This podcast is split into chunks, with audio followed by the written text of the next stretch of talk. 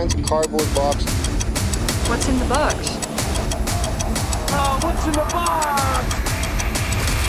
It loses its value if you take it out of its packaging. A lot of times we get so caught up in the design that we forget the packaging we're designing is actually going to live in real life. It's going to live on a shelf. Somebody's going to experience it, whether it's a consumer, uh, a staff member, fulfillment center. All these different people are going to interact with that packaging that you're creating. And it's important to make sure that we take the time away from the computer and get out into either going to the stores, see the product on shelf, be kind of like a creeper and just watch people shop your product, see how they pick it up.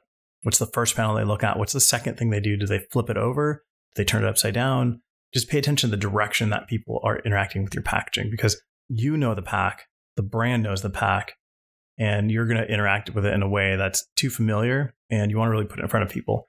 What you don't want to do is do focus groups. Focus groups are, are never, they're never the greatest because it depends on who's managing the group and then what the incentive is for the group if they're getting paid if they're getting lunch whatever the whatever the structure is there's an incentive for them to but if you're you know really just out there in the market and watching people interact with the packaging that's where you're going to get real raw feedback and stop somebody if they've taken that product and put it in their cart if they've taken that product and brought it to the counter let's ask why did you flip the box over why did you pick this product over this product which you typically don't want to ask like why did you buy my product instead of the other product you don't want to sow doubt in that consumer and be like, oh, maybe I should have bought the other product. But it's what you need to do. You've got to find out why they make the decisions that they do from how they interact with it, how they're flipping it, why they've chosen that one. Maybe it's because that's the product their mom bought when they were kids. So it's just ingrained in them that that's what you buy. I know for me, I buy Hellmann's Best Foods mayonnaise because that's what I grew up with. So that's what I buy now. I don't even think about it. I don't care what the packaging looks like and anything else, whether it's Kraft or that disgusting stuff that's white that has like a tangy taste. I can't even remember what it's called. Miracle Whip. See, I can't even think of it. It's so gross. But I just buy the best foods because that's what I grew up with. Packaging doesn't matter. It's just I know it's a yellow label, it's got a blue ribbon, and the product's white with a blue lid. Done. So same thing. Why did they buy your product? Why did they pick it up? When they flip it over, what were they looking for? Were they looking for uh, maybe measurements, maybe photos, to see what the product looks like? Uh, maybe they're expecting something different on, on on the side of it. What are they looking for? because maybe they're used to buying a different product and that's where the information is. I'm just kind of figuring these things out. So it's really important to get out there do that. And it's also important if you're in like say retail or electronics or anything where a pro- where a client has to bring the product up to the counter to check out or to ask questions or have them pack it up for them. How are they packing that product? Where does the packaging live? Is it under the counter? Is it in the back stock? Is there a, sh- a display product with no packaging? And then the, con- the staff has to go into the back and get the packaging.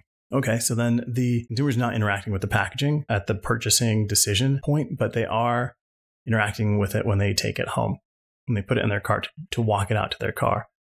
So who's the first person that's touching the packaging? Retail staff. Does it display well? Does it have barcodes where it needs to have barcodes so they can scan? Are they doing RFIDs?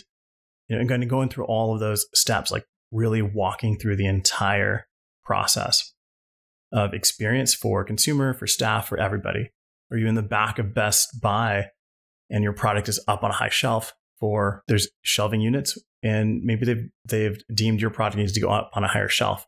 Is it too heavy? Can they stack them? Is it who's working these retail areas?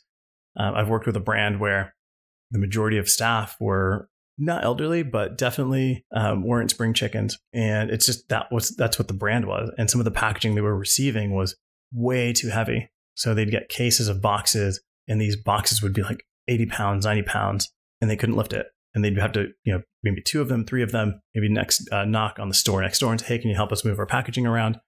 You know, these are things that when you're sitting here at the computer, clicking away, designing beautiful packaging, you don't consider, but you have to consider everybody. In that example, what happened is ended up talking to manufacturer and saying you, you need to pack these out in fewer cartons per master carton so that these people could move it. So maybe they'd receive three boxes instead of one big box but it will allow each one of them to pick up a box and move it, give them the independence to do their job, make sure that they're doing it safely, and make sure that they're having a, a good experience with the packaging and they're not trying to push this 80 pound box versus lifting it. So just kind of thinking of all the different ways that things can either go wrong or go right with your packaging. And think about every single person in the process from, again, consumer. Why are they picking it up? Why are they flipping it over? Why, what are they looking for? staff members, you know, where does it go? Is it stacking? Is it not stacking? Um, is it too heavy to stack? Is it too small? Making sure that you understand what their process is. Are they scanning it for RFID for inventory? Are they, um, you know, are there th- five different variations of it and they're just scanning by barcode in order to pick the proper product that has a barcode on the product that's on display in the store? Ask them, are they having any confusion issues? Are they pulling the wrong product, you know, nine times out of 10 and they've got to go back and pick the right one? So if something like that's the case, why is it? Is it because the barcode is in the right place? Is it because you don't have enough contrast between the different colors of the product? There's a million different reasons why that something like that would happen. And it happens all the time. And from the consumer standpoint, if the staff member comes out with the wrong product, it's not like the end of the world, but it's not a seamless experience.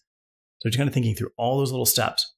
Then on the distribution side, if it's for e-commerce, what are you putting this box into to ship it? Does it really need to have an overbox? Can I make the box stronger so that you don't have to put another box on top of it just to be more sustainable? Can they just put a label on the box and ship it? And if you do that, are you making sure you're getting all the right testing done? Um, you know, going through all the different drop tests, making sure they're doing all the certification, make sure your board is certified. Like there's so many different things that can go down each path that you look at. And as a designer, if you're not going down each one of those paths, consumer, staff, store, ecom, distribution, fulfillment, you're not going to be able to design a complete pack. And a lot of times, what we're seeing is a lot of designers will focus in one key area. I'm a graphic designer, I'm a packaging designer, I only do the surface. As a designer, sometimes you just like, I'm so busy with project A, I just finished it, I got all the graphics approved, I'm, I got to move on to project B. But if you're considerate and you're thoughtful of the entire process, you might make different decisions. It'll make your life easier and it'll make ultimately the consumer's life that much better.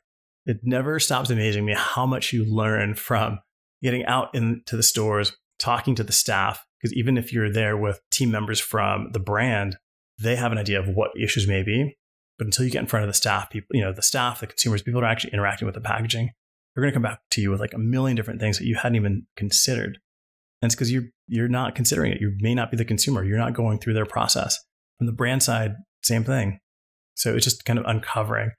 And when you discover this together with the team and the brand, it's like, oh wow, we have like a whole new opportunity to really instead of maybe focusing on these three areas that we thought were the priorities, maybe this is the one thing that we can fix that will help sell more product, be more sustainable, deliver a better experience.